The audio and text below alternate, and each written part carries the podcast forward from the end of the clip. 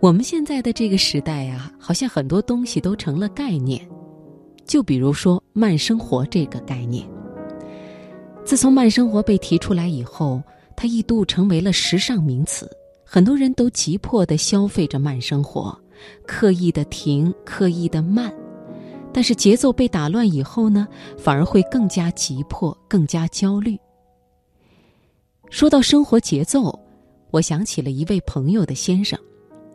这位友人提起先生说，他的研究工作繁忙，但是节奏却从来不乱，不谈慢也不谈快，只按自己的节奏行事。比如孩子住院，他陪床，会带着红酒，每天喝一小杯，该干什么就干什么，不急不乱。开车去外地，到了午睡时间，他会找个服务区停下，小睡一会儿再走，也不急着赶路。有人说。以前先生在大学教书，他们一家人都习惯午睡。周末有时一觉醒来，发现天都黑了。听到这样的生活场景，是不是觉得很有意思呢？按照自己的节奏过日子，倒是真比刻意强调慢生活强多了。只是跟随自己的节奏，任何时候都不乱，这样可能会更有效率。而当一些节奏成为日常时，也就没有了慢生活这种说法。慢生活往往就是个概念，是概念就容易附着些什么，真成了概念，也就离无趣不远了。刻意强调生活，还不如该干什么就干什么，保持自己的节奏。今晚节目的开始，送给大家这样一篇文章：遵从本性，作者子墨。选自《羊城晚报》。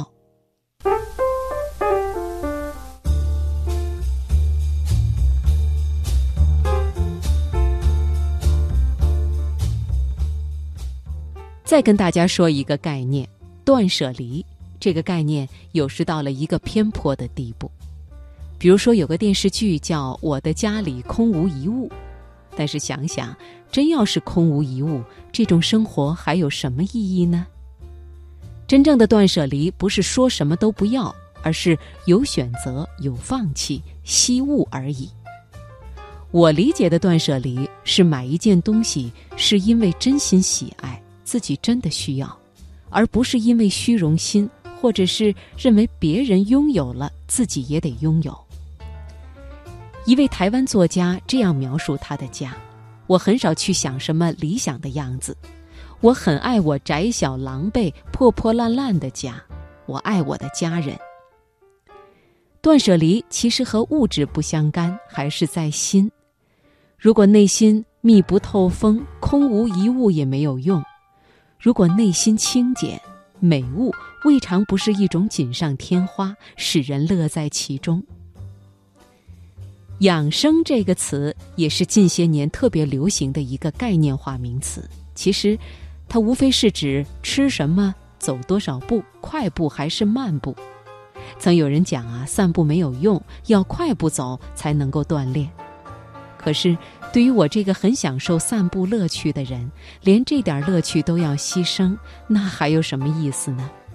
个人的体质不一样，养生的方法对有些人有用，对有些人也许无用。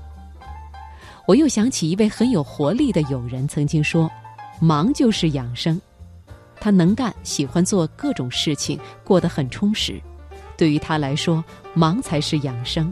他说，他的有些亲戚今天听别人说绿豆健康就吃绿豆，明天听人说红豆好就改吃红豆。他觉得他们才是活得最不健康的，整天这么紧张的活着，再健康又有什么意义呢？一个人的精气神才更重要，心情好就是最好的养生。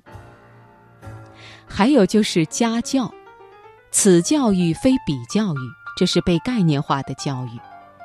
很多焦虑的家长把教育当成一个生硬的名词，认为去外面培训就是教育。我觉得良好的家庭氛围才是最好的家教。一个和谐、安宁、懂交流的家庭，教育出来的孩子不可能差到哪儿去。前两天，一位友人写了一些关于失眠的文字。他说自己是容易失眠的人，失眠就吃安眠药吧。至于副作用，比起睡一个好觉，或者是内心纠结，都不值一提。人到中年，得学会携带问题前行，与不那么如意的事情同生共长，尽量让自己步态正常，少去纠结。真是可爱的人生态度，懂的人都会会心一笑吧。很多概念，它只是概念，容易扰乱人的耳目。万事还是要依性情而往，遵从本性。如果你是外冲型的性格，尽管冲吧，因为这样会让你更快乐。